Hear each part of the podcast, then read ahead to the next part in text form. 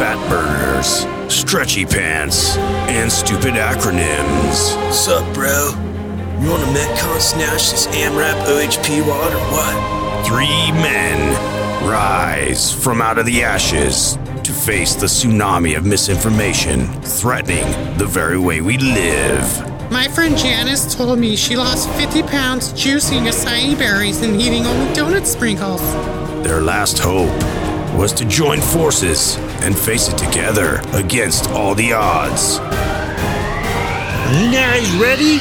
T-shirt time! Ramp water! Coming this fall to a gym near you. Mind Pump. Rated R for explicit dad jokes and triggering political views. If you want to pump your body and expand your mind, there's only one place to go. Mind Pump. Mind Pump with your hosts, Sal DiStefano, Adam Schaefer, and Justin Andrews. In this episode, ooh, I, I wanted you to jump in with like a like a in this episode. Well, this Oh, has there like is. opera or what are we doing? here? Yeah. Well, this one have had uh, Justin's new commercial. Is that going to be attached to this one? Oh, so they've already heard it though. Oh yeah, It's already been through. That's the Super first time I've epic. actually. Get, I love when he does these. He's so dude. good. I love Justin. You're so Stop good. it, you guys. Yes. You're Stop. so good. Yeah. Uh, so for the first 43 minutes, we do our introductory conversation. We talk uh, about CrossFit. It's the first thing we talk about. Hey. Curves. Uh, we talk about them. We talk about Natural Orange Theory progression. Fitness and other gym businesses that explode and then fall. So those are all all those are in the category of uh, fitness trends that we see as exploded, and at some part and fall. at some point they fall. Then we talk about the benefits of dietary cholesterol. Yes, it seems uh, it seems to be that dietary cholesterol may be a very anabolic nutrient, something that helps you build muscle, strength. We can eat cholesterol. you should eat cholesterol if you want to get stronger and build more muscle, according to the studies that I quote. Uh, then we talk about Adam's vitamin D test. As much as he loves the D, his vitamin D levels seem to be low. Uh, Yes, you according caught him when he wasn't listening. that's that's what happens. Yeah, it's great. According to his Everly Well test, his D levels were a little low, so he's gonna. So Justin's gonna give him more D. Yeah. Uh, but there I got, are I got your back. there are more tests that are coming out from Yeah. Everly Well. They have a vitamin B test coming out, and a folic acid test. I'm a giver. They also have hormone tests on there, food intolerance tests. Uh, if you go to everlywell.com and use the code MindPump, you'll get 15% off any of these tests that you could do at home without a prescription. Then I talk about Four Sigmatic and their new adaptogenic coffee with ashwagandha uh, and with Siberian ginseng, uh, ginseng, also known as Eleuthero root. It's a good product. If you go to foursigmatic.com forward slash mind pump and use the code mind pump, you'll get a discount. By the way, Four Sigmatic is spelled F O U R S I G M A T I C. Then we do a little election wrap up. Midterms just happened. Who won? The Democrats, the Republicans? I'm not sure. The biggest losers? The voters. We all lose. Yeah, every time. Then Adam brings up a study, one of the rare times he brings up a study, and of course, it's a study that shows how single people are so much happier than married people. Yeah. Looking out for my single So people weird. out there. Yeah, I don't- it's I don't know. okay. Don't let them pressure you. then we talk Sky about is blue. another study about exercise and healthy offspring, and then we reminisce on the day, the first day that we beat our dads at strength. Oh, such Our- a sad, sad day. It was a sad day. Yeah. Then we get into the questions. The first But question important. was, uh, what could be the cause of knee pain with when you squat, and how do you fix it? If you have knee pain when you squat, and you want to be able to do the king of all exercises, he we give you some tips on how you can correct that so that you can squat and get them gains. The next question was uh, if we can change one thing in the environment that would make it easier for people to engage in healthier behaviors, what would they be? Of course, we come up with great answers because we have all the answers. yeah. The next question More bears. Next question was What do we mean by when we say active muscles? This person's professor says that it's impossible for muscles to sleep. He loves semantics. It proves his intelligence. It also shows that his ego is slightly fragile. We talk about what we really mean when we talk about active and underactive uh, muscles, and what we mean when we say things like sleepy butt syndrome.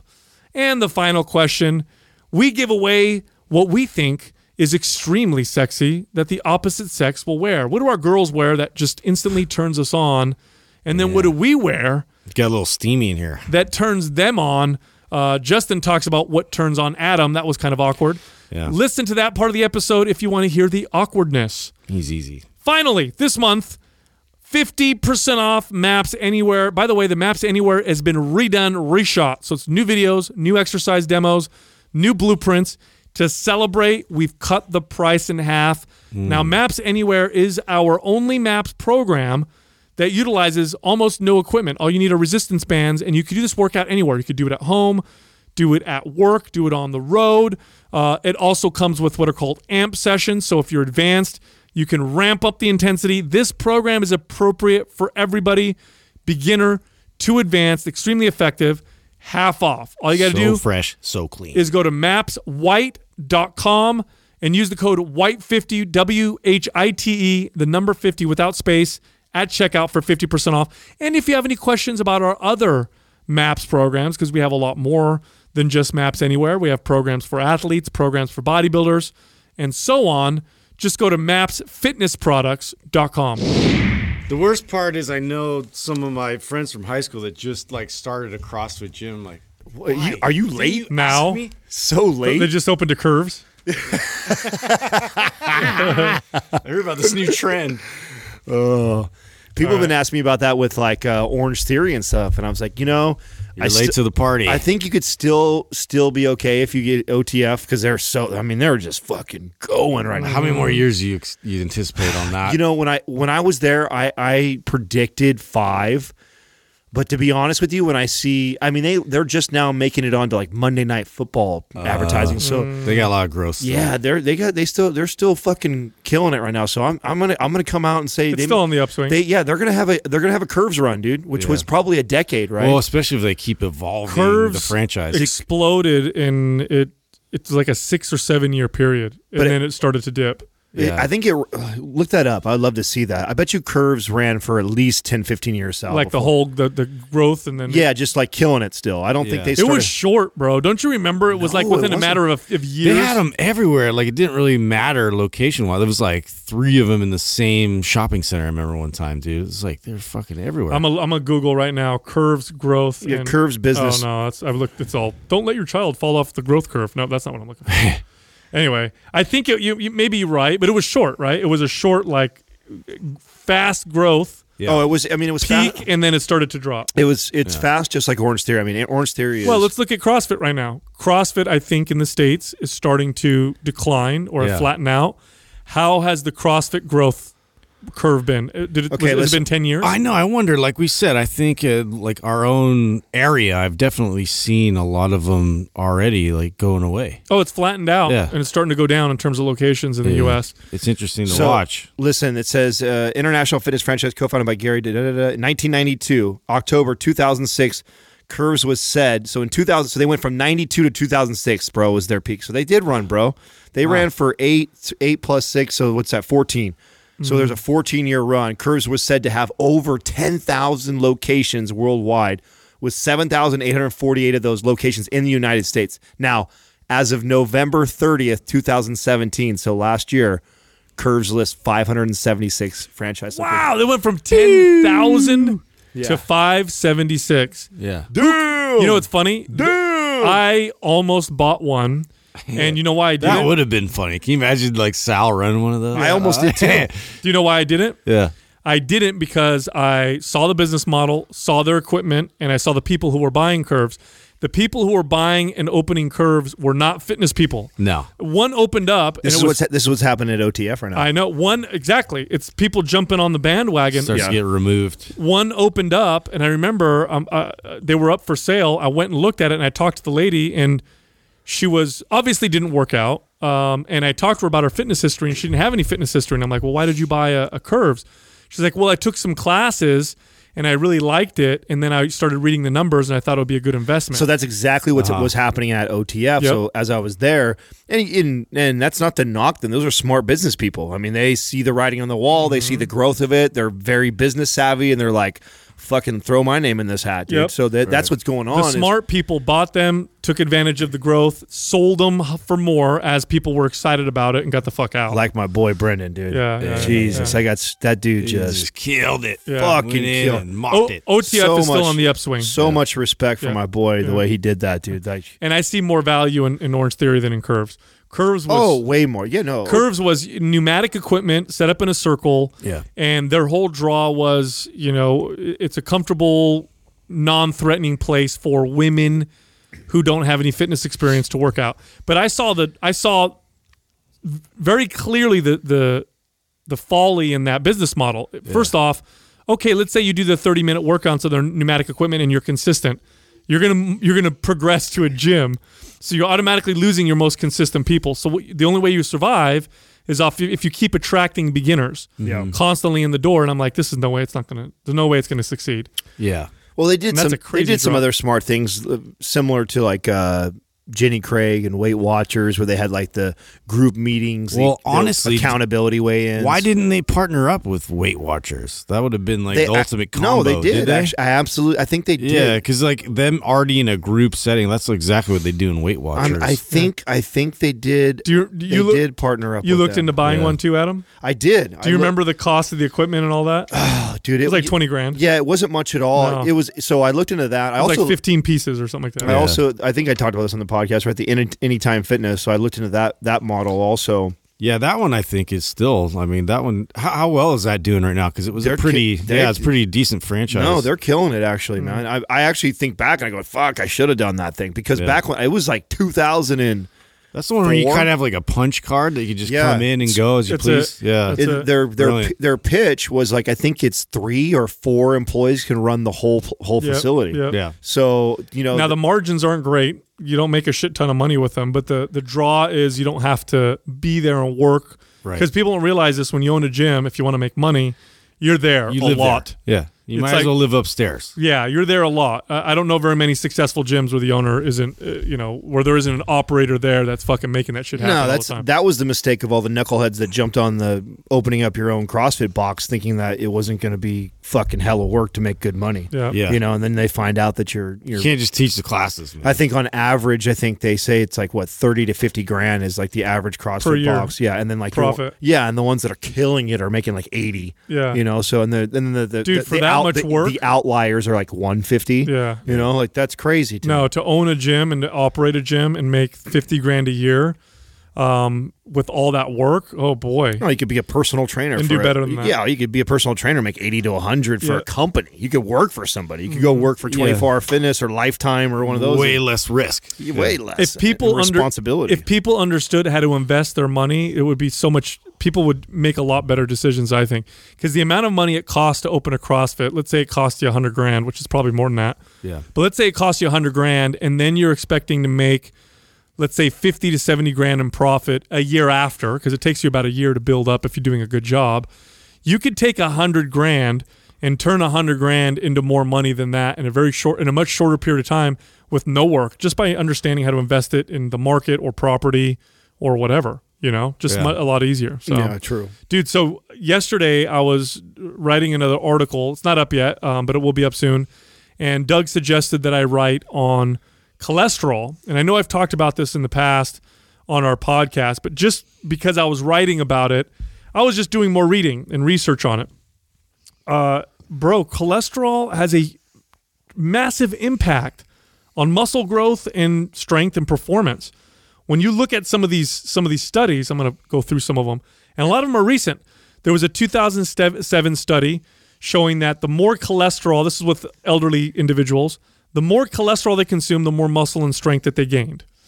The so there was a dose dependent result. So they had like three categories: low cholesterol, moderate cholesterol, high cholesterol, and dietary intake. And the more they ate, the stronger they got. Wow. 2011 had young, healthy individuals, one group consuming high cholesterol and the other one consuming low cholesterol. The high cholesterol group had three times the muscle protein synthesis rate of the low cholesterol group 22 hours post training. So after you That's work in a out, healthy group too, huh? yeah, young and healthy, right? Wow. So after you work out, you know, your your the muscle building signal can be measured by something called uh, muscle protein synthesis or myofibril myofibrillar protein synthesis, and this is a way to measure are your muscles building. And right after you work out, it spikes. And we talk about this all the time. Well, the people who ate a lot of cholesterol, this signal was almost three times higher about a day after training. So that's fucking awesome. Wow. Then another one, which is recent, this one's in 2017, showed that consuming whole eggs resulted in much higher rates, almost double the rate of muscle protein synthesis than just eating the egg whites. So a lot of times, you know, what we notice post workout is if you eat protein post workout, you do get a little boost in, in protein synthesis. But everybody's talking about eating lean protein, like just whey protein or just egg whites or mm-hmm. nah, man, throw the whole egg in there. Throw that cholesterol in there because cholesterol is literally being used as part of the adaptation process. Hmm. It helps with inflammation, it helps with repair recovery. It- It's the building blocks to all your anabolic hormones. Testosterone, right? Uh, yes, and cholesterol post workout is probably a good idea because another thing too is when you work out, you get an immediate drop in blood cholesterol, which seems to signify that your body's sucking up the cholesterol out of its blood to utilize for recovery. I and wonder. I wonder if the the study's showing that it, it's three times. It was three times more in the in the healthy groups that actually had high versus the people that are low. I wonder if that is because most people tend to run a low a lower cholesterol diet because of the shit that we've been that we've been told for so Being long. indoctrinated, yeah. and so then you so go and bad. you and you boost it. Um, you notice a significant difference because they are so used to probably running a lower. We need more long-term studies. And now here's the thing: they are there are other long-term studies that show that like elderly people with higher rate higher cholesterol who are otherwise healthy, it's correlated with more strength and more muscle mass and better brain, um, uh, better cognition, um, and less instances of things like depression. So there's that kind of correlation as well. Now that's not as clear as the other studies, but I would like to see something like that, Adam, where we boost the dietary cholesterol of a group, but then we do it long term. Yeah. Does that affect? Does it lose its effect? Mm-hmm. Because maybe the liver. I know how the, the the way the liver operates. What it makes your cholesterol is it'll make less when you consume more. It kind of balances it So out. So that's what. So what I've noticed before is that if you know, for example, I'm, I'm not really tracking, I'm not paying attention, I'm, I'm not getting a lot of meals, and then all of a sudden I okay, I'm gonna st- back to my tracking, I'm back to eating eating well and balanced, and okay, I'm gonna ramp up my you know cholesterol intake either through eggs or red meat, and so that's the way I boost it. I always feel like this great surge afterwards, but then what ends up happening after a while, it seems to kind of level out for me. That's a great point. I noticed the same thing, and it's not that I lose this the gains. Yeah, I yeah. lose the momentum. Yes. So I'm wondering if it's if it's just a higher baseline. Because what I notice, because I've gone as high as I've gone over 2,000 milligrams of cholesterol a day. I don't recommend going crazy like I do, but I'll eat chicken livers, which is super high in cholesterol and egg yolks, and I'll go up as high as 1,800 to 2,000. And mm, I mean, for three, four weeks, I get just crazy strength. It's like I'm taking. It's like it's like the difference between not taking creatine and taking creatine. It's almost maybe even more of a difference. I know it's that big of an effect uh, when I when I bump my cholesterol. I've tested it on clients too, and they always notice the same thing. Yeah, I've I've I remember when we were going through that challenge into um, add in more like chicken livers and, and egg yolks, it, made a substantial difference, in, you know, in the performance and strength. But and I was also wondering about that, like, was I creating more inflammation after? Uh, you know my workouts and then you know the recovery process after that was something that uh like was that ramping up like my inflammation afterwards It's a good question. You know, cholesterol is uh, it's used to uh, you know with, when it comes to the cell membranes, it improves their their viscosity, which may also make them more resilient to damage. So it may also allow you to work out harder. Um, I don't know if it speeds up the the recovery process necessarily, but what it shows is that it does increase the adaptation signal. Mm-hmm. So it does boost that as well. When I bump my cholesterol, I don't notice necessarily a difference in my soreness and my, you know, my recovery. I just notice I get strong. And, and mm-hmm. it's almost like a central nervous system type of strength. It's hard to explain. Uh-huh. It's like I'm in the gym and I just feel like I can generate more force uh, in my lifts. And it's something that, look, Vince Gironda back in the day, he would tell people to eat 32 whole eggs a day uh, as a way to get an anabolic boost. I'm not recommending that. That's what he used to say. But back in those days, bodybuilders would often, they would go on these bulking diets They drink And- a lot of cream too. It was full fat Yeah. cream. It was lots of liver. Liver was a bodybuilding staple back in the day. And liver is very, very high in nutrients, Mm-hmm. but it's also very high in cholesterol. And this is what they would. They would eat a lot of liver. They did a lot of full fat uh, cream, beef, lots of egg yolks. This was how they bulked. They didn't bulk with carbs. They didn't bulk with. Then they ate a lot of food, Mm-hmm. but that's what they would throw in their diet. Is they throw all that all that stuff in, and, and they would notice. Oh, there he is. There's Vince right there. all through competing that was my my staple breakfast almost every single morning i used to go down to my breakfast spot i don't know if you guys remember that or not where i'd go down and i'd have a 10 ounce 10 ounce steak and four whole eggs and then i'd eat another meal before and then i'd hit go lift and it's the best i've ever felt Look at lifting. look at look at the picture of him right there. Vince Gironda never took anabolic steroids. Yeah, he's a uh, beast. and he was shredded. He was one of the first shredded bodybuilders because up at this at this point, bodybuilders would get kind of lean, but nobody would have like a full on six pack and striations. Uh, and he was a weird guy. You know, there was some stuff that I didn't agree with. Like he didn't like back squats uh, too much because he said it thickened the waist and a couple other things. Um, but his training method- methodologies, what he said about nutrition, I have a book that was written by him, and you read this fucking book, and it was written in like 1960 or something like that.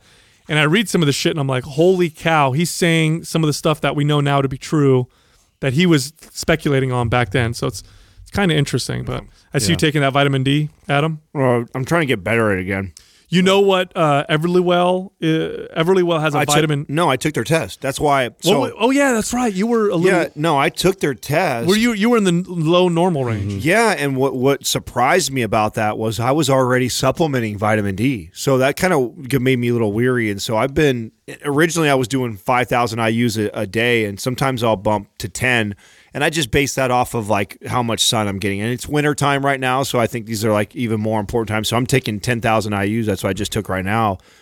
But uh, I took that Everlywell test. I don't know, it was a couple months ago, and uh, it came back in the the lower range, and I was really surprised because I was already supplementing, which was like, oh fuck, man, if I'm supplementing it right now and I'm still in the lower range, I must be really bad. So.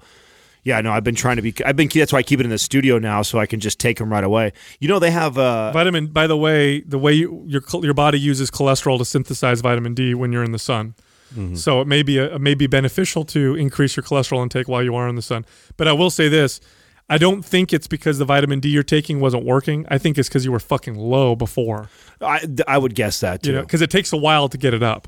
Yeah, I would guess that. So that I'm, and, and Yeah. I've, I've Oh, got to yeah. be consistent, right? Lots of I, I haven't been I haven't been consistent. Where keeping it in the studio like this, it just helps because it's right in front of my face, and then I just They all, we also did the omega three test. I forgot where you guys were at on that. Remember we did the omega three test. yeah omega Yeah, I omega was- three, I three I was was low good. on that I was good on threes. You were good. Yeah, yeah. And you were low, Justin. I was low, yeah. Yeah, you want to be with vitamin D. You want to be the upper range, um, and and then omega threes. You want to be in the. upper What do you range. think about the, the the two new ones they have coming? They have two new. Ones they have a folic acid, and then they have And vitamin B, B. right? I think that's excellent. Yeah. Vitamin B deficiencies and folic acid deficiencies are uh, one of the main causes of uh, nervous system disorders in people, where people will get lots of anxiety and uh, have issues with uh, their nervous system.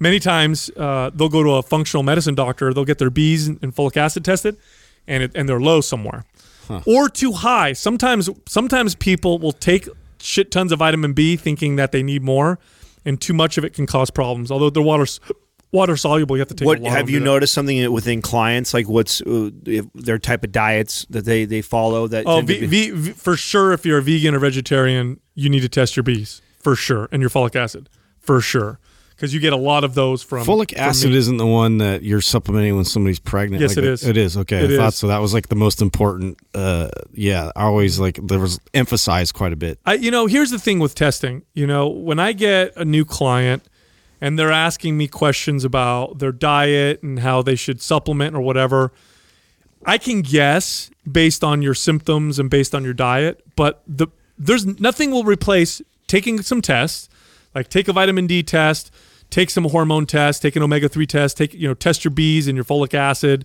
Uh, you know, I said hormones already, and take those tests, get the results, and then you can supplement accordingly. And let me tell you something: if you're low in something and you supplement for that thing and you get it up, you will feel phenomenal. It'll be like life and death. It- It'll be the difference between like good life and and excellent life. Well, duh. This is where supplementing is so beneficial, and this is what we try and stress. Like, like find out where those deficiencies lie, and that's where supplementing makes sense. Well, this is where it's. I mean, it's superior to any performance supplements that are out there. Even things that we talk about, like creatine, that are in- Right. incredible. Like if you're not balanced everywhere Yeah, else, get your body in harmony first. Right. Th- I think that's a, a, a better place to be first. But this is also why we liked Everly Well so much as far as, you know, what a great resource to test all these things so then you can then find out versus, Right. you know, me well, telling it's a you. problem because it, first off, you have to go to your doctor.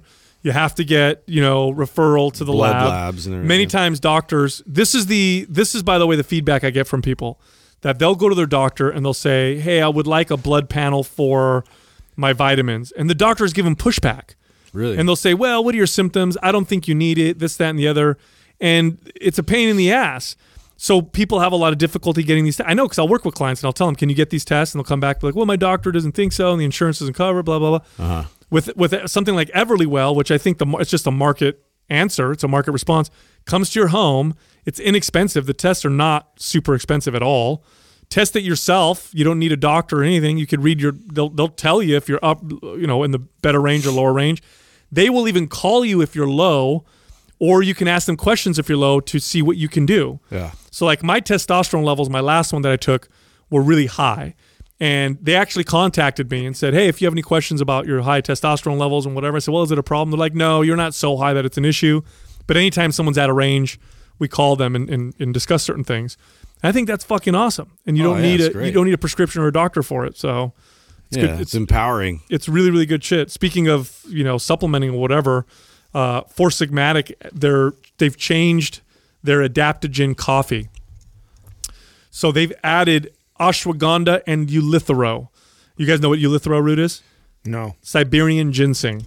Oh yeah, I've heard Siberian. One of my favorite. So ginseng is one of the one of the the hallmark, cornerstone, most popular adaptogenic herbs uh, in Chinese medicine. Okay, but there's different types of ginseng.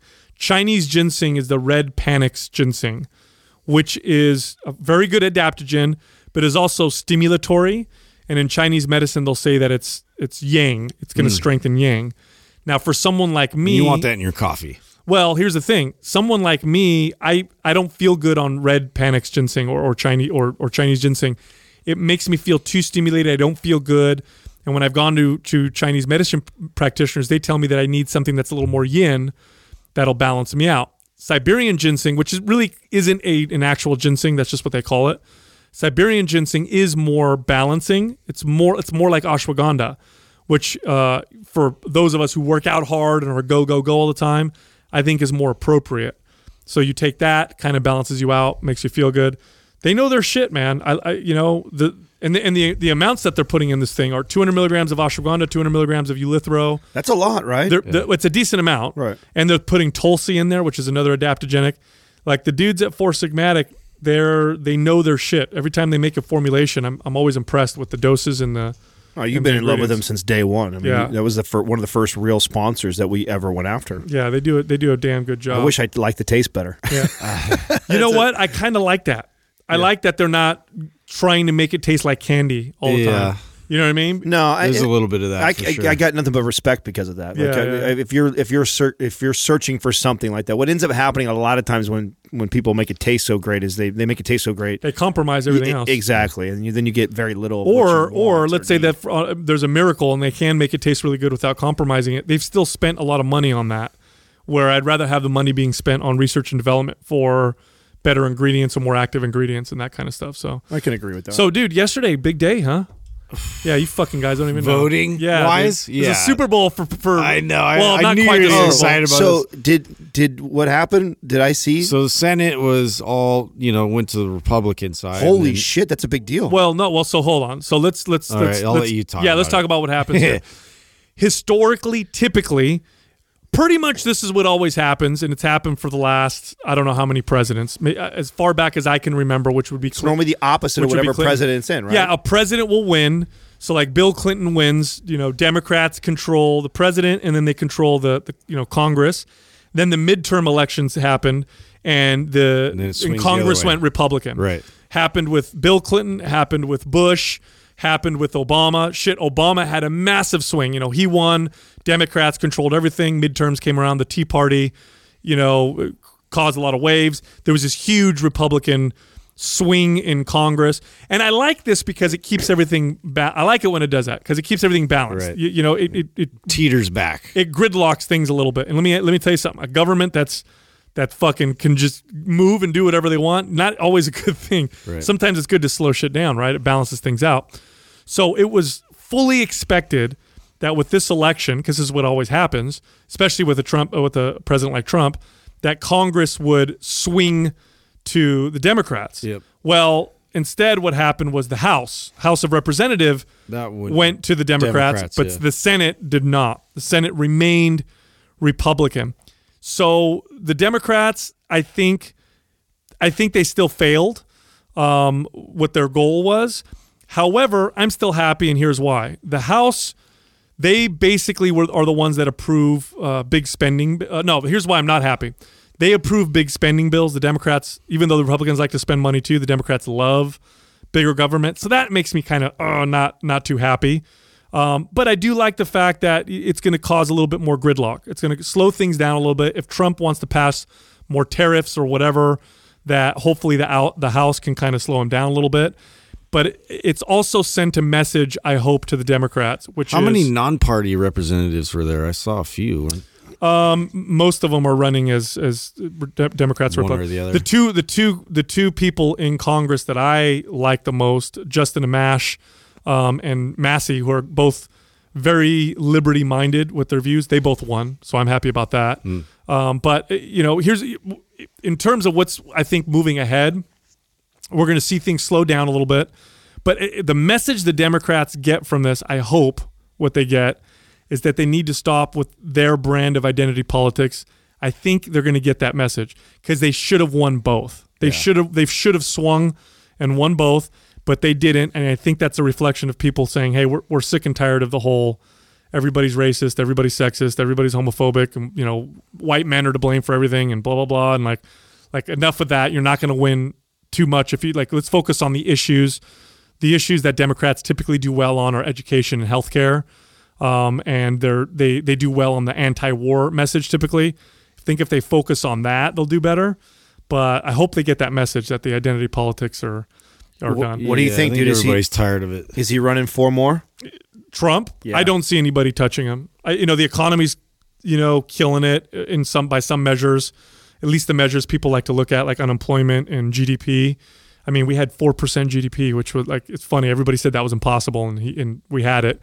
Um, he's deregulated the fuck out of a lot of markets, markets, which has caused a lot of that. His tariffs are are stupid, but whatever. He's playing this this game with China. If he wins that game with China, by the way, if China concedes and drops their tariffs and we drop ours, it'll be one of the biggest wins that I can recall f- for a president. Like a, like a big ass gamble. Like he's making a big gamble, right? He's passing all these tariffs, which are taxes, costing us But more money. the? I mean, isn't the risk with that? It could be like a really long. That's probably game, probably right? what'll happen. Which they w- tend to be in favor of. What people need to realize too is that if China suffers, we suffer. Yeah. The world is an economy now.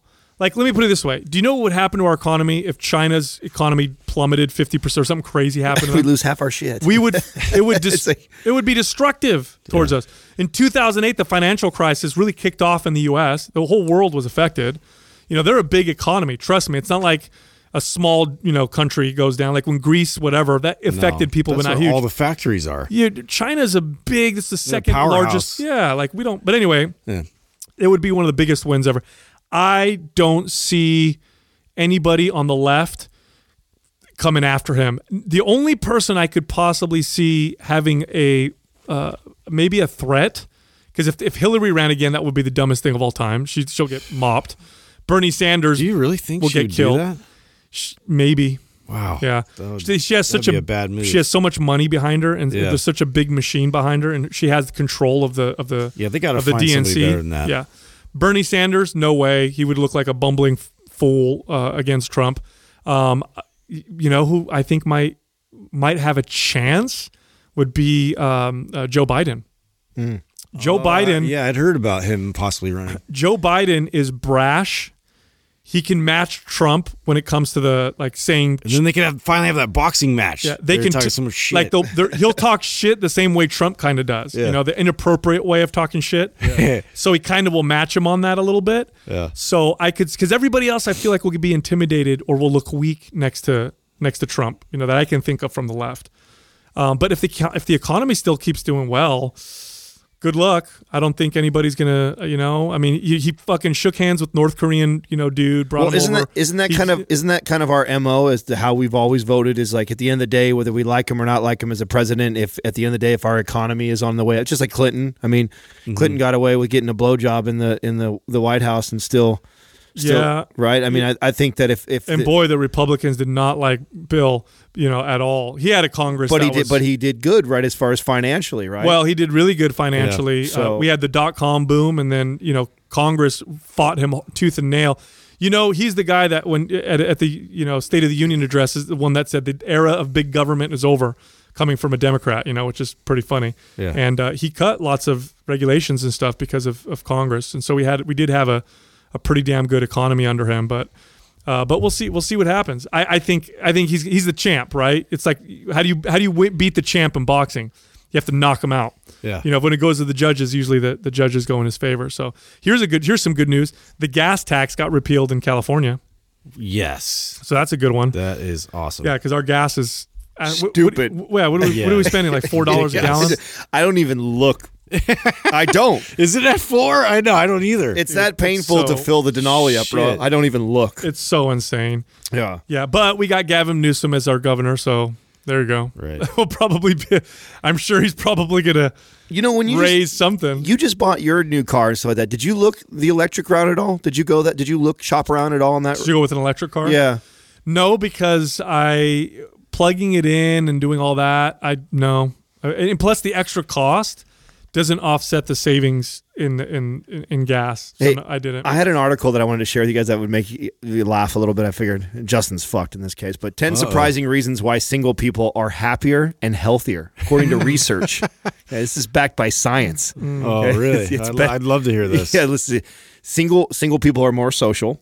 Okay, Mm. so I think we can we can see how that that it helps and affects your What's health. the percentage of empty inside? you, you have to be more social. You have no. You don't have any meaning. in life. Absolutely right. So, right. So, single people have more time to themselves. This is important, especially today. Right. Duh. Right. We need Single, a study for that. yeah, Yeah. Single people have more time for leisure. This Yeah. is this is true. It's another duh. Uh-uh. Single- Water is wet. single single people report experiencing more personal growth. Oh. Number five, single people have so? I'll challenge that. Yeah, I'll Continue. challenge that one. too. single people have fewer legal liabilities. Uh, number six, single people tend to have less credit card debt. Sure. I feel like I'd be getting more trouble. Okay. Uh, seven, single women tend to earn higher salaries. Of course. Okay. That makes sense. Eight, Well, yeah. single men tend to work fewer hours than married men. You know what's funny about? Hold on. Stop right there. How funny is that? These are so obvious. Married women will will will make less because they work less. Married men work more and make more. When men are single, we do more of the staying at home and relaxing type of deal. Yeah. It's, and it goes right into the psyche of what happens to a man when he has kids. Urgency. Yeah, right away. I got to work Right. more. Yeah. Got to Oh work my God. more. Right, right. Yeah. Number nine, single people tend to exercise more. Sure. Oh, yeah. Uh, and then the last one, single people tend to sleep better. So you were. Uh, There's a lot of duh there. yeah, Yeah, well, I mean, fucking then the duh, air- then duh. the it's sky is blue. It's health. It's uh, it's healthier, of cour- healthier and happier to be single. When you know, it's- I've read other. There's some duh for you. I've read some studies that ta- that say for sure if you were to measure happiness in terms of like yay fun, you know, yes for sure if you're single. Meaning, Oh, I think Kids. I think they do. I think they do this research. They just straight up ask people, "How happy are you?" Right, and right. fucking one to ten. A lot of married people would be like, "Fucking two. yeah, well, you know tell, but you tell, Fucking you, but you, two. but you ask them about meaning and purpose. Kids, come That's on, just man. that's just because you because you love your kids. Not Well, everybody. yeah, if I had kids and I hated them, I'm sure. I think a lot of people make Terrible. bad decisions and then they lock themselves with somebody that they made a bad decision with, and you know. I just had to come with that because people. I don't. I've been getting the full court press on on marrying Katrina lately and stuff. I'm just like, man, why does everybody try? Why are you guys gonna fuck up a good thing? We've been together for eight years. we love each other more than almost anybody else I fucking know as a couple. No, no, like, no, don't no, fuck my no, shit up. No, you do your thing, man. Who was Don't- it? Don't worry about anybody else. You do your thing. You you guys enjoy what you're doing or whatever. My personal opinion, not. I'm not saying you should or you shouldn't. I think you would make an incredible father. That's it. That's all. So if you have kids, it'd be a blessing to the world. If you don't, it's okay. We still have Adam. What was it Goldie Hawn and Kirk? What's that guy's name? Kurt Douglas Russell. or Kurt Russell. Yeah, Yeah. like their relationship, right? Yeah, yeah, they Like, got- they made that work forever. Right, right. No, no, totally. I, I I wouldn't look at celebrities though. Yeah, I know, I know. It's They're just the yeah, worst it's, it's like an example. example of like. I yeah, mean, I use our own you relationship as an for 'em. example. I'm like, it, it's so funny how how how we are that way as like a society. Like people think that we need to do something to prove something. Like if Yeah. it's, I'm like, I don't got anything to prove to anybody. I'm I like, just go like this. I don't. I don't give a shit. Dude. I, like like these generalities and like people's ideas and opinions. I could give two shits A lot of people don't, especially today. A lot of people don't realize this, but this is true, 100. percent The crux of society, of successful societies, uh, has been always the family. Yeah. And so inherently, we want people to hitch up and have children. Probably because we identified a long time ago that Right. when that happens, and a how- lot of people do that. That's how we evol- evolve and survive. as That's how humans, right? because if everybody's single and first of all nobody's having kids, or if they are having kids, no one's taking care of them, and who's gonna rile in the men, There you go. and who's go- you know what I'm saying? Like married. Well, you could bring up all those studies of like having both together, you know, planted and rooted in that family, and then how how much benefit like the kids have as a result of that. So yeah, it's yeah. like- exactly. I, it's you know I could make hmm. this I can make this point that you're probably more likely if you're single to be more selfish, which is okay. But if everybody was like that, it might not be so good, right? Right. Yeah. And I tend to think here's here's what happened to me when I had kids. I thought way more about the future than I mm-hmm. did before I had kids. I barely ever thought about that shit. Now that I have kids, I'm like, oh, what about I know. What about Like- the environment? Like the world all the- of a sudden matters. Yeah, like, exactly. But, yeah, like your I, I give a shit about Oh, I- politics. Like I voted, you know, and all that, and I wouldn't even have given a shit uh, Mm-hmm. like before that. And I know I'm fucking selfish, so that's probably fucking hell is hell. I mean, I don't want to. Right now, if I want an eight hundred dollar pair of sneakers, I fucking will do it on a on a Tuesday just because. You know what I'm saying? Where if I got a fucking a kid, I got to put milk in his mouth. That's gonna be totally different. Hey man, I, you know, to I feel each like his own. I feel how an, it is. feel an asshole doing the double click. You know, I, I can't do it. I can't do it right now. That's what happens to me all the time. I'll be at the store and I'll be like, God, I want that. Ah, but my kids need clothes. But yeah, yeah, damn it. Yeah. Right, what are we gonna do? Here's a study for you. When fathers exercise, their future offspring may benefit. They're doing some animal studies and they find that mice that work out spawn healthier offspring. wait, wait, wait. So you have mice that work out. yeah. like how are they getting them to work out? They put them on a wheel. bench press. Yeah. so they get their one modality. They put them on a wheel. like, uh, they have healthier some offspring squats. than their lethargic counterparts. I bet you this is true for adults, uh, for humans as well. That if you exercise, you're probably going to do a little epigenetics going on there with your sperm, uh, to where your kid's going to come out probably healthier. Makes sense, right? No, I think so. Does it make sense? It, it's kind of funny. I had a, uh, a moment with I was wrestling with my youngest, and, and uh, he was he stopped me. He's like, "You're really strong, Dad." He's like, "Like, are you stronger than than Papa? Like my my dad?" And I'm just like, "Yeah, yeah, I am. I am stronger than him." and he's just like, "When?" When did you get stronger than him? and I was like, "Oh my god, this is already happening." He's thinking in his thoughts, like, "When am I going to be stronger than Dad?" And I was like, "I was like, yeah, I got stronger." I was like, "He's bigger, but that forced me to to to work out more and exercise and get you know stronger, so he wouldn't just keep like out wrestling me." And then so it- awesome. like this wheel started clicking. I could just see it, it, you know, in his head, and I was like, "But you know what? I'm going to keep working out. So you got a lot of work to do, dude. He's like, I'm going to squash you. You know, He's like looking at until you. I'm 90 at least." you can see in his head, he's like, I'm going to kick your ass one day. Yeah, he is like he had the eye that like eye of the tiger. Like, do you "Oh, kid." remember- Was this your youngest? Is he- Yeah, it's my youngest. Uh, great. Such a cute. Your kids are adorable. What do you remember the day that you realized you were stronger than your dad?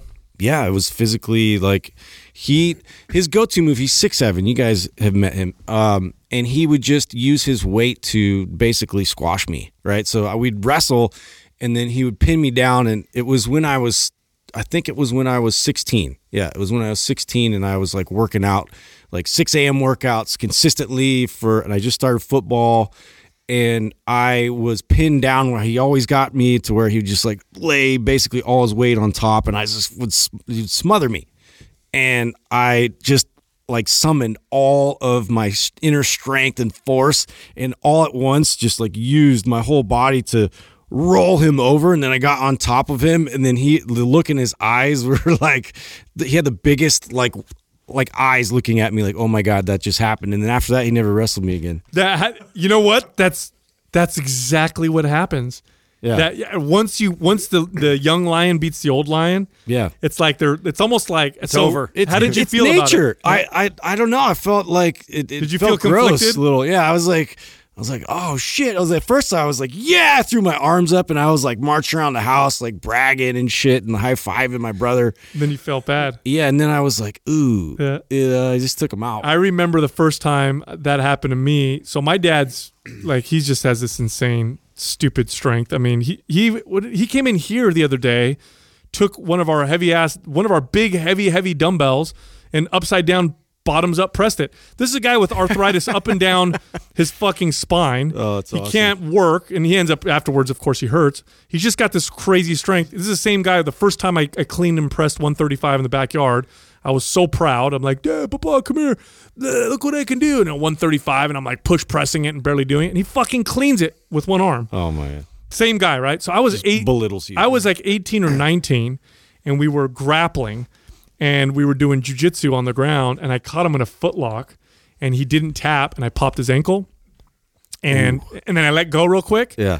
and at that moment I was like, oh shit, I just got, but because he's my hero, I was sad. Yeah. You know, I was like, oh man, I like think that that is yeah, I, I was could sad. I could beat my dad it's, now. it's one of those things. I was like, oh man, I don't know if I like that. It's like a passing of the torch, you know. It is. It is. It's a weird. It's a weird feeling. Yeah. But I tell my kids all the time they'll never beat me. So just, Yeah, you know, yeah, I'm like, I'll be 100 and still working. yeah. I out, was like, dude. listen, you'll never in your life. I wonder what the age difference is for, for for that transition to happen for a father who never really lifts weights like your like your both your dads, right? Never Yeah. really trained versus two dads like yourself who continue I know to it's the train. grand experiment. right. I'm gonna find out. well, for sure, if your sons train their asses off, They'll they'll surpass me. by the sometime. time they're Yeah. 18 or 19, they're going to be hitting some fucking strength. And at that point, let's see, how old is your youngest? Yeah, so he's five. So he's five. Like so when he's six. when he's 20, that's 13 years from now or whatever. Yeah.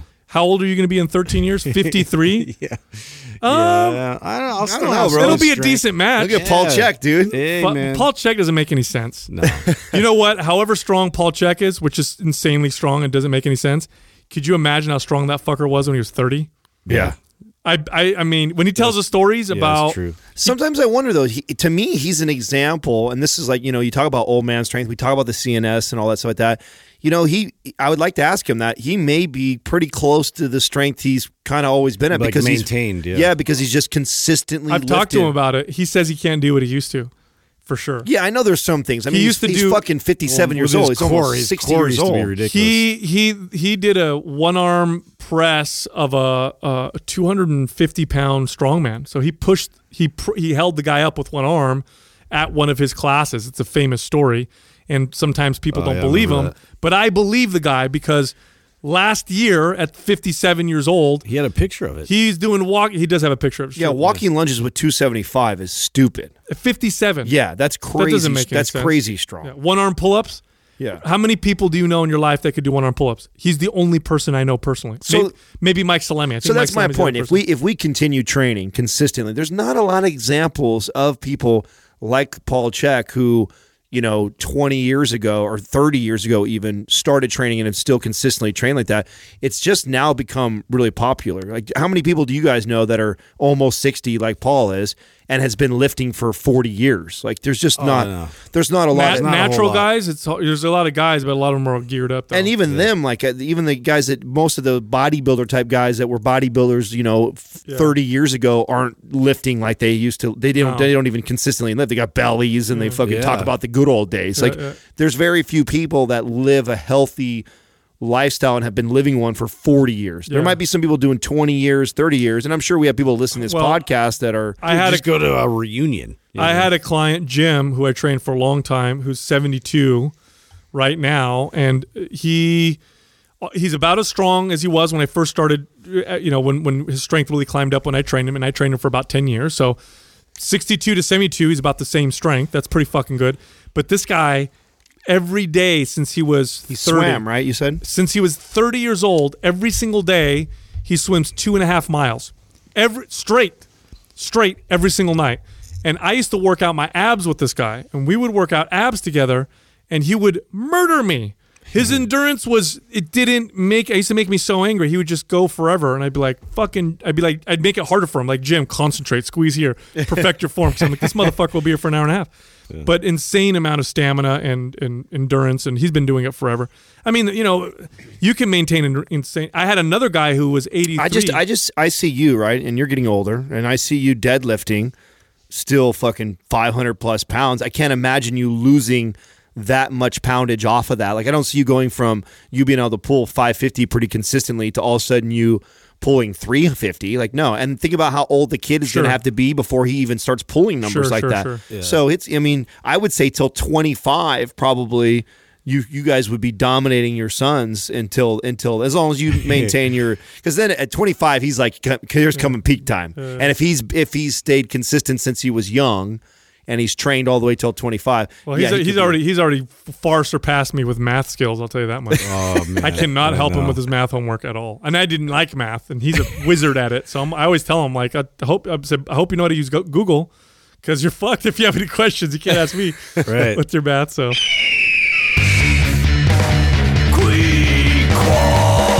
Today's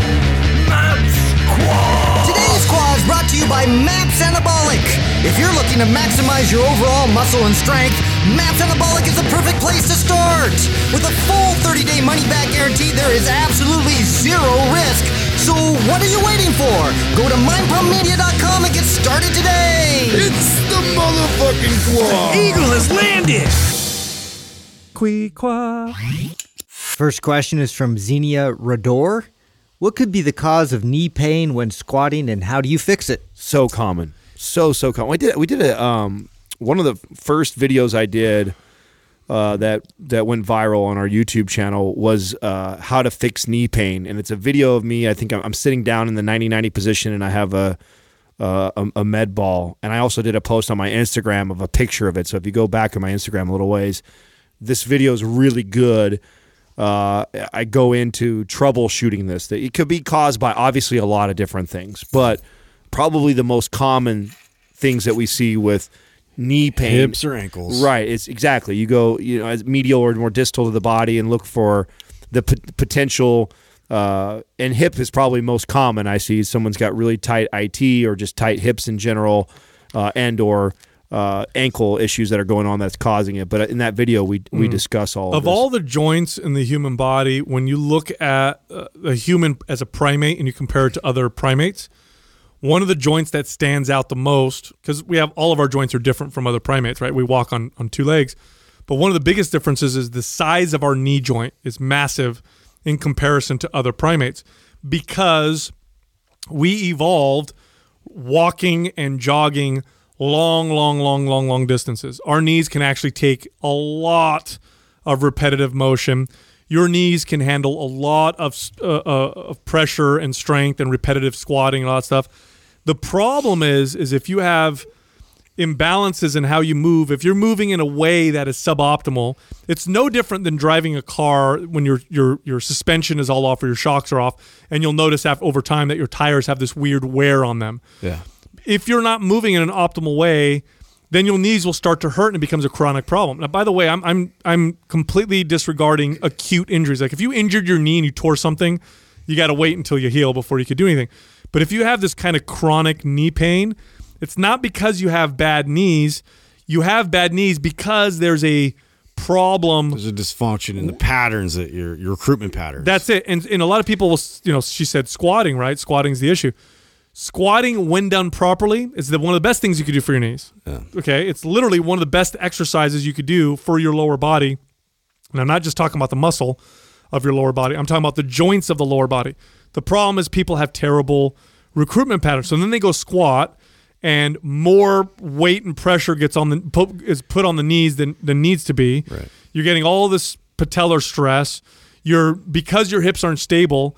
Now the lateral ligaments of your knee are stabilizing when more than they should because your knee maybe your knees want to cave or they want to go out or they wobble. And hmm. so those ligaments now which aren't supposed to bend are flexing it or holding you steady and now you start to notice pain in those areas. IT band gets tight mm-hmm. as a result of maybe weak abductor muscles, and then doesn't track properly and you get stressed that that that hits right in that point in the joint. And i really like your example of uh, you know looking at the tires in terms of like wear and tear. Like if you take it down to the feet and you're going to look at uh, your toes or you're going to look at calluses and you're going to look at like the amount of pressure whether it's internal or on the outside of your feet um, you know that that's really a good indication of uh, where you're emphasizing in terms of like grounding yourself into into the earth and uh, where you're putting a lot of pressure and the force is is, is you know kind of uh, being delivered through uh, your feet and your ankles. You know that was one of the craziest things that I saw change in my my own feet after hanging out and spending time with Brink. Yeah. Because I put so much uh, focus on my ankle mobility and my just my feet being active, and and I was pronating really bad.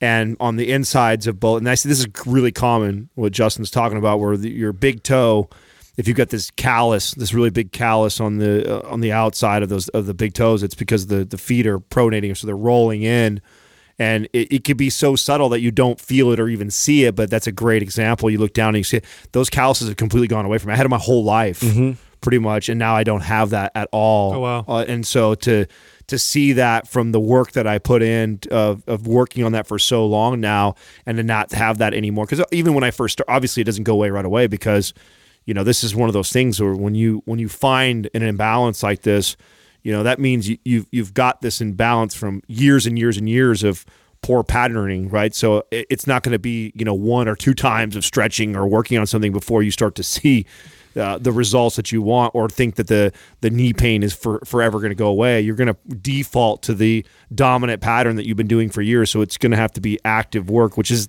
the mistake that i think i get when i teach this stuff to clients is you know you, you show them you, you foam roll their it out you do some 90-90 work in, in their hips you do some ankle mobility and you know short foot you start doing all this cool stuff and you give them this like temporary relief and they're like oh wow man They're man. like, I'm done. right and then they're like oh my god i feel so much better i'm done. And then they stop doing it because they don't have the pain. Then they go back to to just moving normal again which they're normal it, their default pattern is going to get them right back in that place Pain is one of the last signals you'll get Right. from dysfunction. So uh, once you're hurting, you, you you can pretty much realize that you're you've had dysfunction for a long time. I used to love it. One of my favorite things is when clients came to me and hired me and said they had knee pain and it wasn't acute. I used to love it because I was like, Right. great, I'm going to blow your mind. right I'm going to blow your mind, and then you're going to see the value in what I'm doing. And I, through 20 years of training people, besides the structural acute issues where people actually had surgeries and stuff that were, you know, things that you can't control, I had 100% success. 100% of the time, someone would come to me, chronic knee pain. I can't squat, I can't lunge, my knees always hurt. And 100% of the time I'd fix it. I had one, you know, client who was a, a surgeon, general surgeon, brilliant, brilliant woman.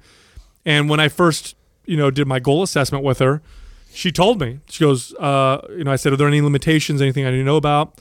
And she said, I I can't squat and I can't lunge. My my knees are, are terrible. And I said, well, who told you? You know, has this been told by a doctor? Yes, my my friend is an orthopedic surgeon. He looked at my knees because they always hurt. We did MRIs, and I cannot lunge and I can't squat. Six months later, she was squatting and lunging, and she became one of my biggest referral people of all time. This woman sent me, you know, 70% of the doctors and surgeons that I had trained afterwards because I blew her mind because she thought for sure she couldn't squat or lunge. And I used to, and I would tell her, I explained to her, I said, look, it's not that we made your knees better.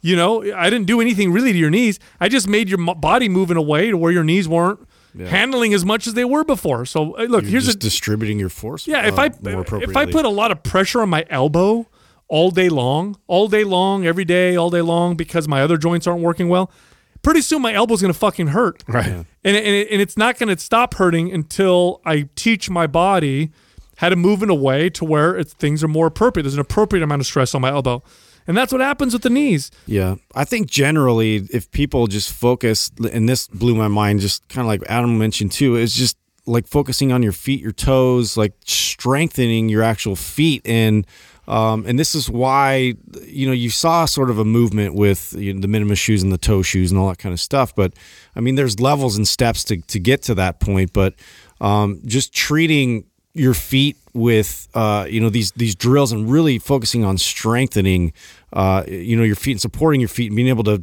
get up on the pads of your your forefoot and and and you know like treating it just like any other uh, muscle group, I think would would do you man uh, would be massive in terms of eliminating any pain in the rest of your kinetic chain. I wish I had the knowledge that I have now regarding the foot. Uh, when I was a trainer, I think I would have been so much better. Yeah, uh, me of too. A, uh, of a trainer. Yeah, because uh, same here. Because I, I just was really good at uh, hip, correcting hip dysfunction. That's how I was. I, and and so which is important too. But it is. But you're right. It's. I mean, now when I take the shoes off of somebody and tell them to squat, like, man, I, I can tell by just the way they squat. Like, if they don't even tell me they have pain, I'm like, oh, I bet you this bothers you, this bothers you, this bothers. And they're like, oh my god, how do you figure that out? And it's like you can see it all from your feet. If your it just feet, makes so much. sense. I mean, it's the first contact to Right. the ground, right? It, that's where all the force is going. Mm-hmm. You know, so what are we?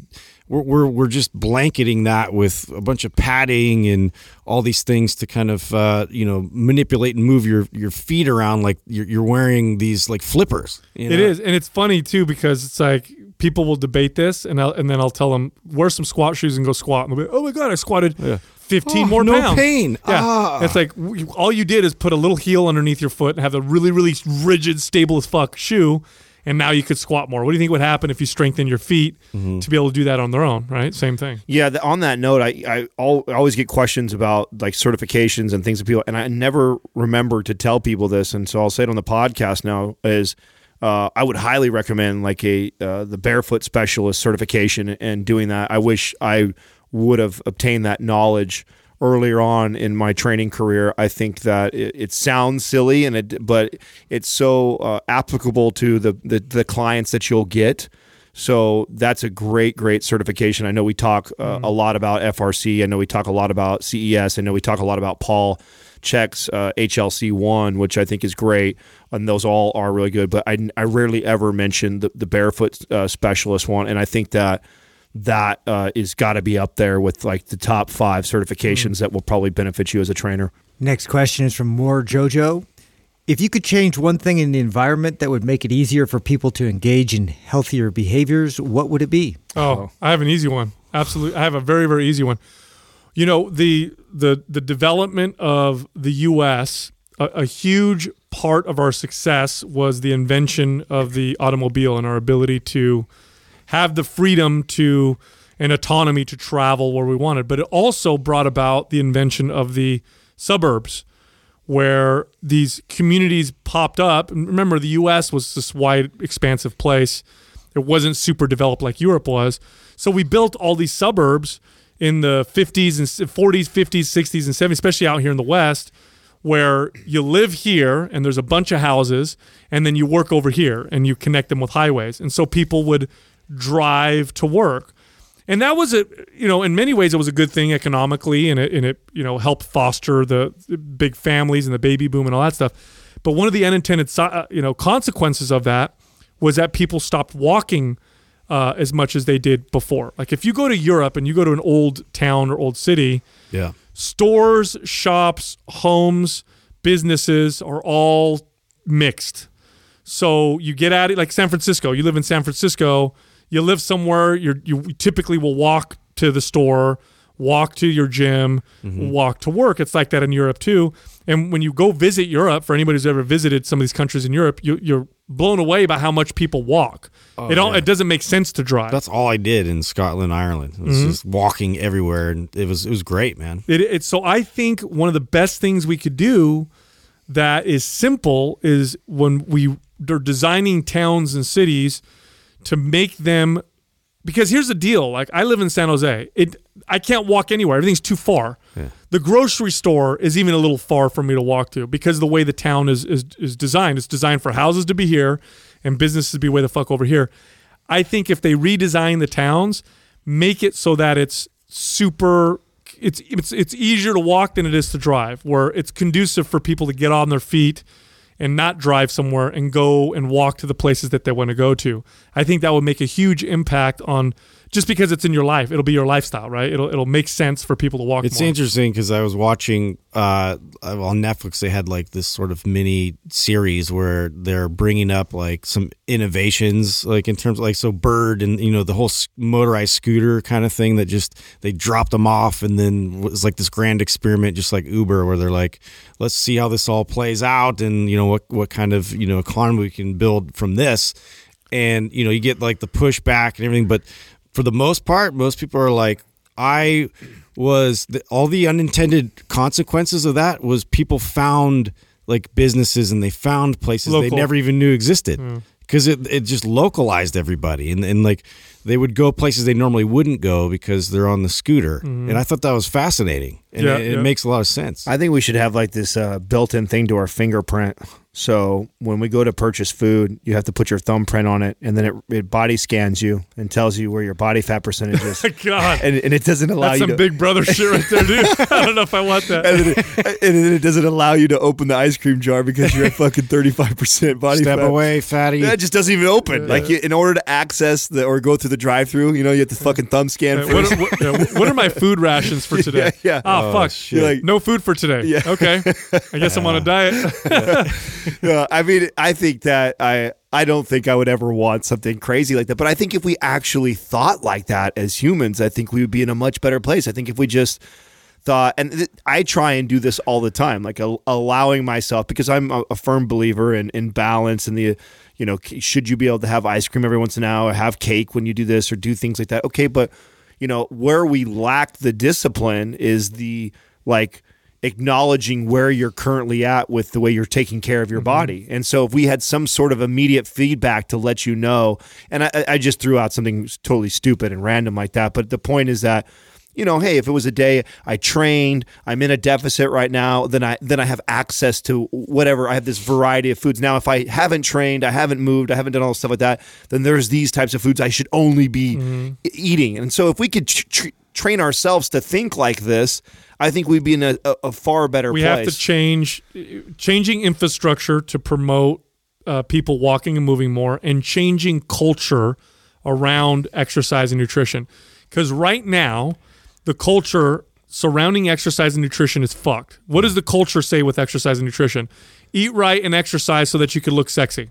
Eat right and exercise so you could look hot and have a six pack. Eat less, walk more, and that's it. The, the the the culture around fitness is it's not there is no culture around it. The whole all the culture is around aesthetics and how you look.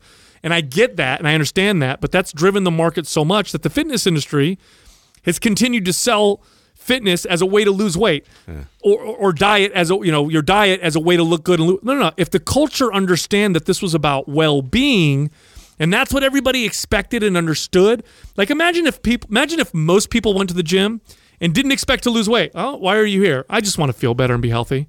Imagine if people had that expectation. Right. how many less people would be disappointed how many more people would treat exercise as a lifestyle rather than a let me lose this 10 pounds and get the fuck out type of attitude how many people would look at food differently there has to be a cultural How, shift how cool would it be if you were walking around with like glasses, right? And they had like the Google glasses, which never took off, and you could just at all times it's it's it's reading your body and letting you know like, oh, you're you're low on vitamin B, oh, you're low on vitamin, and then in the other the right side of your glasses is like pictures of all the foods that provide this for you, right? I mean, if we're gonna be there, dude. I'm telling you right now, we're gonna get to a place where we can have this real time feedback on how our body, and if we do that, we can help people connect to a different relationship with food instead of us always looking at it's good food, it's bad food. I'm this helps me look sexy, this doesn't help me look sexy. Instead of looking at it like that, looking at it as okay, what are optimal foods for my body and what my individual body needs based off of whatever it is that I may be lacking or what I haven't gotten into my diet. And if there was this constant feedback of of what you're low on as far as nutrients and then you knew you knew how to connect what you're low on with the types of foods i think more people would be apt to make better decisions that you know oh i know i really am craving that whatever. I'm not going to do it because i need x y z and i Yeah. and i'm deprived of that. I think more people would be yeah i will get make a better decision. I think, uh, yeah, and I think like technology, the, what we've seen here in the Silicon Valley is as uh, the, these companies have grown and the demand for what they do is has greatly increased. Like there's a super competitiveness about um, you know, driving people to work more on the weekends and like keep them uh, on campus to keep working and you know and providing whatever they need there to to kind of um, you know get the job done. I think um, just immediately if if there was more scheduled uh, recreational activity, you know, involved with like not just a lunch break, but it's like we can have scheduled opportunity to lift weights. Uh, specifically, I think that would do a massive. I think good. that's gonna, that's going to ha- it's going to take time. I think the reason why that will eventually happen is because companies will start to realize that it's the productivity. yeah, it saves them money and the employees are more are more productive. Yeah, so logistically, yeah, like Yeah. that that just needs to be pushed more because I still see and it's more popular to to be plugged in and you know play these video games, do this like like have things more conveniently there like food wise to then just just hustle it down real quick so I could get back to to programming. Mm-hmm. Well, well, look, you know, like I said, if we can start changing the culture a little bit, we will see more people do it. Look, you go to if you go to Japan after dinner, it's customary that you go for a walk. This is part of their culture. If you, in fact, Japanese companies for a long time, and many of them still do this. At the beginning of the workday, everybody shows up at the same time. They go out in the yard and they all do group exercises. This is like a big thing that they do over there. It's part of the culture. It's just accepted. even starting the day with the tai chi and all that. it's That's it. China does in China they do that. In Europe, walking after meals is or walking in the evening Mm-hmm. is very customary. It's part of the culture. Our culture just doesn't have these things It's in not them. embedded in it, and yeah. that's the different. Our culture when it comes to health and fitness is all about aesthetics and how we look. And fucking no wonder it's failing. Yep. That's a failing, uh, you know, approach. Formula, yeah. It's a failing formula. I, you know, I'll tell you what. When when when I got my clients to start to exercise because they liked the health benefits, the way it made them feel, and that's why they ate. They were clients forever, and they'd worked out forever. When I got people who were stuck on the lose weight and fucking look hot, it was a matter of time before they'd, they'd fall off the wagon. It's just the way it works. Yep. So we got to change that message and, and embed it in the culture. Next question is from Connor Desmond. What do you mean by active muscles? My resistance training professor says that it is impossible for muscles to sleep. Oh, I, brother. I picked this question because it pisses me off every time I Yeah, fucking. they're, they're just being literal. I right? hate Yeah. I hate academia for this reason. This is what what happens when you go get your PhD and then you you fucking want to be so smart all the time instead of like getting the point across to people. This is I get this a lot too when we talk about you know, we talk about this we call sleepy butt syndrome. These are things that we've made up so people can understand what's going on to help them better understand instead of talking in fucking technical terms that are 10 levels above their reading level or they give two shits about the physiology behind it. So, no, we know that you're you have, don't Yeah, have unless you're muscle. paralyzed. Yeah, you'd be paralyzed. I get that. I get that it's not asleep, but asleep is a term that we use to let people know that it's underactive because the proper term would be that it's overactive or underactive. And if it's underactive, you're we call it sleepy. It's you're, you're you're not firing as many neurons to that area to activate those muscles as it should be, so it's working optimally. It's just a way to communicate, and this is what academia did. We got interviewed yesterday by a, a PhD student who's writing for. He writes blogs and articles for other graduates and other publications, and he said, you know, how can the academia do better when it comes to health and fitness? And I told him, I said, learn how to fucking communicate and stop being so goddamn boring, because this is the problem. If I communicate and I say to you muscle recruitment patterns are off. We need to get more activation. But I'm going to lose everybody. If I say to somebody, your butt's asleep, we need to wake it up. Okay, that makes sense. Obviously, it's not asleep. What we mean is it's just not doing as much as it should, or you have a bad, you have a recruitment pattern that's not ideal. So I'm going to mm-hmm. use some arbitrary numbers, but let's say you do a squat, and let's say your glutes are supposed to contribute 55% of the strength and power to that squat, but your glutes are only contributing 45% that means that your quads and your hamstrings are doing more than they should or what more than ideal. I would say your glutes are asleep and we need to wake them up. They're obviously not asleep. They're, they're still connected. You have their, mm-hmm. your, your nerves are connected to it and it's not paralyzed. But what I'm trying to communicate is your butt needs to do more of the movement than it is for you to move optimally. That's all we mean. Yeah. So you can go back to your training professor and be like, yes, you know, fucking Einstein, it's not literal. You got me. Yeah, it's just a poor recruitment pattern. And what we're what when they when they say sleepy or asleep, what Well, they yeah, literally it's just like is, you can't isolate one muscle. Like, Right. like, there's a lot of contributing factors and stabilizing and you know isometrically. You know there there's a lot of factors involved uh, with that whole process. But it's like to simplify it and deliver it in a way where you know your client is able to understand the concept and actually produce what you want them to produce is everything. Yeah, and the bottom line is this: I don't care how smart you are when it comes to fitness and health. I don't care how smart you are if you can't communicate it. Right. You've changed nobody's mind.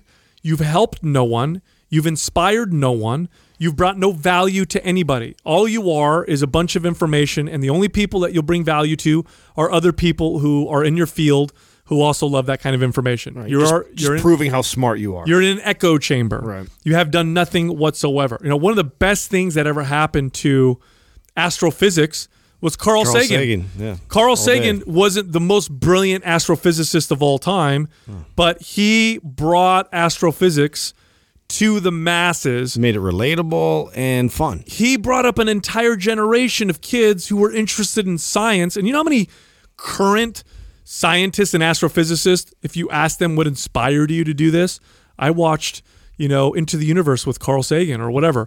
Like he he you know, Milton Friedman is another one. Milton Friedman, brilliant economist.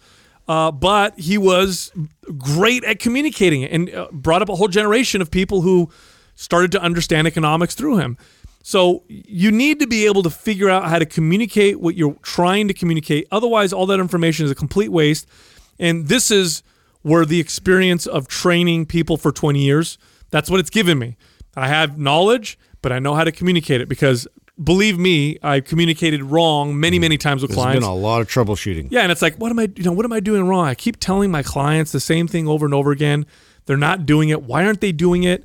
And then I finally realized, like, oh, I need to communicate. I need to sell them on it. Mm-hmm. Well, this- That's a big part of my This job. reminds me of the YouTube channel. I mean, the, the the hate or the shit that we get on there is always from somebody who is trying to sound smart. Technically, it's the Yeah. tuberal, Yeah. tuber- It's a- tuberosity. Of the the idea of the YouTube channel is to help fucking people out, is to change their lives or to give them a tip or give them a tool to improve themselves. And if I can help a hundred people with that, and it I don't come off the way you or I don't use the technical terms like you would like me to, or you think is conflicting with the way you've been taught, and you come on there and then you talk shit. You're so it's so stupid to me. It's like, what are you contributing? Like, and if, if you if you think you can articulate that better and get more people to do it, then by all means do it and show me. I would love someone to teach me how to communicate a, a topic that I'm talking about that you don't agree with the way I'm delivering. Well, show me a better way. bought into it. right, show me a better way to get that across because the way I communicate certain things it's because for years and years and years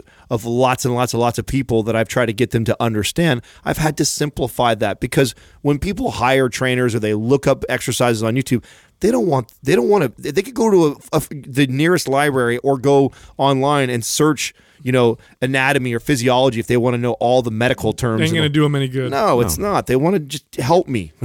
Yeah, it's interesting that you brought the because I, I just looked at and uh, remember when we speculated about how people were going to use that specifically to search for things to learn, like how to this, how to like Right. that's pretty much it, it's I think it's at like forty three percent of people that are actually on YouTube. That's their sole intention is to learn something new, Mm-hmm. and so like yeah, like it's so important to be able to communicate something from an elementary level and then it's get so funny. There, there's this channel on YouTube, and I'm so angry that I can't remember the name of it. But my kids watch it all the time, and it's a science channel, and they'll talk about like historical figures like George Washington, Genghis Khan, uh, you know, all these random individuals. But they'll do it with it's super entertaining, and they communicate it to kids.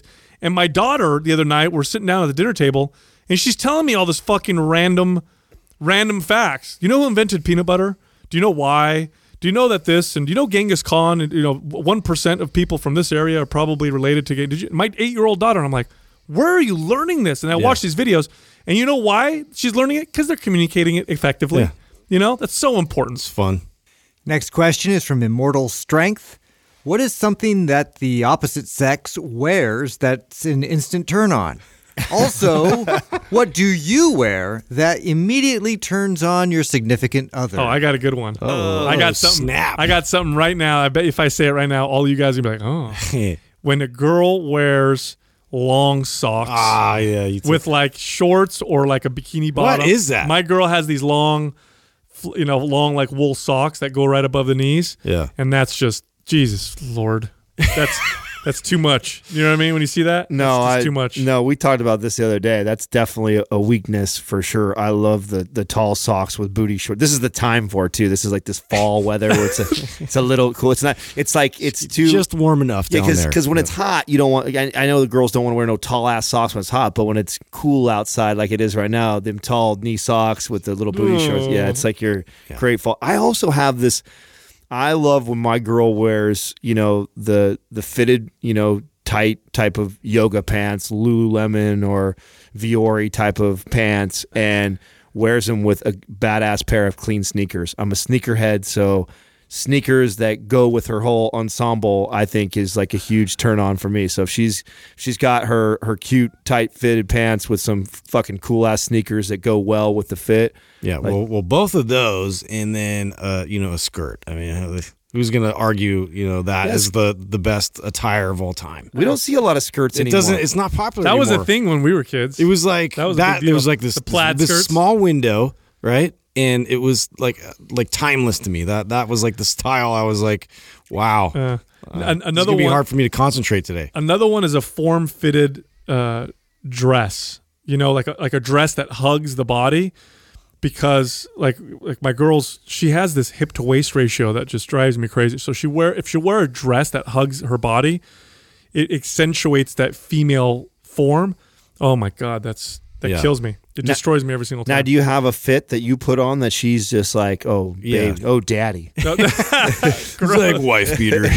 yeah, every time. I know. That's the reason why he keeps wearing them. Fucking Jessica over there is It's like, a- I, I don't care what they say. When- I love You it. look so handsome. When I wear when I wear a long t-shirt, no pants, and socks, let me tell you that just that just gets her every single time. a, a suit, Yeah. a suit. My girl really likes it. When yeah, I, I think I think I Oh, think yeah. all women like that, right? I think that my Yeah, girl get all loves, dappered out. Yeah, because I don't I don't put a suit on that often, and she normally comments on that. I don't know what else she really. I have to I'll have to ask her tonight what she. I've- yeah, women tend to like uniform, time- right? Yeah, I've been, you know, I picked up on this one time because I was working around the house, and you know, I, I mentioned this story like when I work on stuff, like she gets turned on by that. But um, so Your tool belt, that's right. yeah, it was a tool belt, but but really what it was, I was wearing jeans and I just didn't have my shirt on because I was hot as fuck, and I was like, you know, working on the house on the ceiling and over in the corner. She came home and she just like dropped her bag off and was just staring at me, and I was like, what? And she was just like, yes, you get this, you know, and was like telling me like, like, like I don't know, I got a, a big response out of that one. So like, okay, you know, I remember that. That's actually a good point. Jeans with no shirt on. Yeah. That is definitely a Yeah, thing. I've. I've also experienced that where I'm just have no shirt on, just my jeans. Yeah, Especially if you're doing something productive. I'm gonna have to try that because I haven't. I don't know. Oh, here I don't go. think I've Try it, pulled dude. that look off in a long Bro, time. if I'm if I'm doing housework with no shirt on, it's pretty much that's that's a done deal. Yeah. And I often will do that. When you say that, I can't help but picture the, the Like Instagram little photo. flowery Yes, gloves. No, the Instagram photo where he has the dishes. he has the rubber gloves Yeah, on, yeah. and it's, so I picture like Hey, this, that, that's one of, my, Hey, it works. one of my one of It my works. most one of my most liked photos of all time. of all time, you know. Uh, just What what about about you the a ha- puppy in the other arm, and you'd have been like, break the internet. Oh, forget it. What Yeah. about half shirts? Half shirts are a big one. You know For when you, when you for- wear a half no, shirt? not for a guy. Oh my god, do you have those? I was Those are the what do you- 80s. I'm like, what are you doing Wow. wearing half shirts, still, Bro, bro? remember in the '80s when when guys started wearing half yeah, shirts? with the the, the, the mesh. I What are you would talk doing? shit, but I actually did because I would I would do that for football because like I would get so hot, so I'd have, like cut it right because I I didn't I had sweat like from the pads. I would So just cut it crop where the pads would. Yeah, little crop top. yeah, and I had like a six pack. Covers and your all that. titties? Yeah, was like man, I- that that worked. Actually, I'm trying to think the last time I heard. You know what? You know what I know she likes. What she tells me is because I I do um, when I go to the gym and work out. I do put my outfit together. Like I'm not. I, I like that. Justin, I think mentioned on the podcast the other day about that. I've said this before. Like something about my whole fit put together motivates me to lift more. And there's something about me lifting like that and I'm so in my zone and focus that I know turns her on. She's because she sees that she'll tell me all the time that these hot chicks will be trying to get my attention and walking by and I pay no attention to it because I'm so focused on my training and and I look good. I'm pumped up. I'm sure, and so that's you know what a lot of I've, I've heard women say before too is that they like men in sweats sometimes because you can see their Oh, you can their bulge. Yeah, you can see. I've actually You heard see everything, I mean, actually, my yeah. girl said I've that to me yeah. before, but I've actually heard other women say that uh, about other guys as well. That's a thing. Like you wear sweats and you can see the bulge, which is very You're circumcised. yeah, which is a very. I mean, what? Yeah. Girls, what are you guys looking at? Girls are just as nasty, man. I know they are. So we tried to tell Bennett that the other day. But they try to keep it Come on. secret. Come on, man. That's all the guys said in the elevator. Are you kidding Yeah. me? A fucking way nastier chick Yeah, say some oh. shit. I loved it when Chloe was like, a lot of uh, filth. "Yeah, we're worse." Well, you know that I didn't say anything uh, to him after he said that, really. But the first thing came to mind, like when I used to teach at Orange Theory, man, I had all the cougars in there, and you, I would hear them They're like catcall. Oh, I'd walk by. Oh, the- they're terrible. Oh, I'd walk by the treadmills, Dude, and we I were could, with you when they're catcalling in Campbell one time. Oh, like, That's "Jeez, right, because they didn't know you, shit. you're friends of mine. Yeah, they'll Yeah. they'll be doing shit like that, and I'm like, dude, they're saying way worse shit, way worse shit than Oh, that. bro, I've been when I used to run gyms because in a gym you have a lot of members and stuff. I got her. I've been harassed eh, at least a few times, and it was always women in the thirty, mid thirty to mid forty Hmm. Uh, age range. And I mean, when I say harassed, I don't mean like you look sexy. No, no, like handsy. I mean like grabbing Yeah, yeah, and yeah, yeah, yeah. saying really, really, really filthy Like, shit. like cup check. yeah, like really I've had that bad happen shit before, yeah. where I get blush and shy, and I'm like, whoa. That's why I don't buy that shit with the guy thing, dude. There's fucking girls that do it too. There's guys that do it absolutely, and if you had to fucking measure by numbers, maybe there's more guys that do. Who gives a? I mean, at the end of the day, it's about the individual, right? The person Mm. who's like willing to say or do inappropriate shit like that. It's on Yeah. both fucking sides. It's just we're more threatening. That's the Yeah, thing. that's. I- the now, thing. I I've get- never felt. I do get that argument. That- yeah, it is. That is the fair argument. I was Yeah. actually talking to so we were talking about our good friend Kyle Kingsbury the other day. I love Kyle. And the very first time, do you guys remember this? The very Yes, I first, know exactly what you're gonna say. uh, the very first time that we met Kyle, He's a very comfortable man. very very comfortable. He's very comfortable. With and himself. we went. So Yes, he comes he in the studio. He's wearing uh, short pink shorts, his fanny pack. He's barefoot. He comes walking in in his tank top. First time we've ever met. We podcast with him. We totally hit it off. We're good friends. We head over to Peet's Coffee to go get coffee together. And I'll never forget this. And at uh, this time, I've, I know about him. I know. I mean, the dude fucking deadlifts over 500 pounds. He's an ex pro MMA Yeah, fighter. MMA, black, Black belt. belt, Yeah. yeah. I mean, the dude is a badass. For sure could whoop my ass. There's no argument around that. And, you know, we're in line at Peet's and he walks behind me. And when he walks behind me, he drags he drags his hands across my low Ever back. so gently. Oh, Oh. just and it, Like- and then he and then he leaves it there and lets it linger for a few Yeah. seconds and then he walks around and I had this weird feeling that You came get the across ch- you get the He just chills. claimed- I'm, claimed I'm- you. I'm not homophobic whatsoever, but for the first time in my life, I actually felt if this guy wanted to rape me, he could. he could break you off. and you for you the- felt like a little threat. I did. I Yep. never, no, never in my life. I've been around. I've been around lots of gay friends, and in fact, I'm the type that will fucking flirt with them and be playful like that because I'm not homophobic.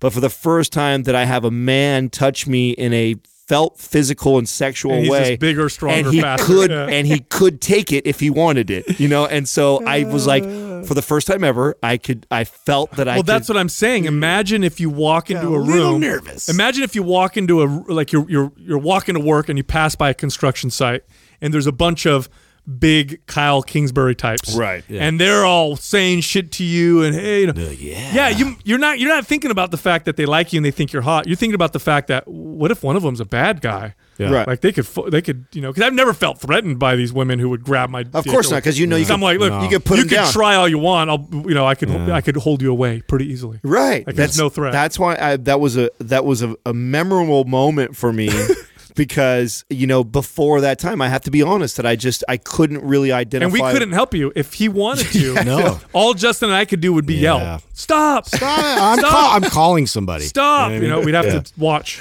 We have to watch. It'd be terrible. We'll to find another one of our MMA buddies come be down terrible. Yeah. So uh, check this out. If you go to mindpumpfree.com, you can download some free guides. Uh, some of them talk about training your arms, training your core, your legs, how to burn body fat. There's about 12 of them there. They're all free. Also, check us out on Instagram. It's a great place to visit us individually. Adam's page is Mind Pump Adam.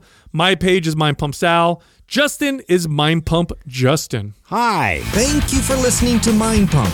If your goal is to build and shape your body, dramatically improve your health and energy, and maximize your overall performance, check out our discounted RGB Super Bundle at mindpumpmedia.com. The RGB Super Bundle includes MAPS Anabolic, MAPS Performance, and MAPS Aesthetic. Nine months of phased expert exercise programming designed by Sal, Adam, and Justin to systematically transform the way your body looks, feels, and performs. With detailed workout blueprints and over 200 videos, the RGB Super Bundle is like having Sal, Adam, and Justin as your own personal trainers, but at a fraction of the price. The RGB Super Bundle has a full 30 day money back guarantee, and you can get it now plus other valuable free resources at mindpumpmedia.com. If you enjoy this show, please share the love by leaving us a five star rating and review on iTunes and by introducing Mind Pump to your friends and family. We thank you for your support, and until next time, this is Mind Pump.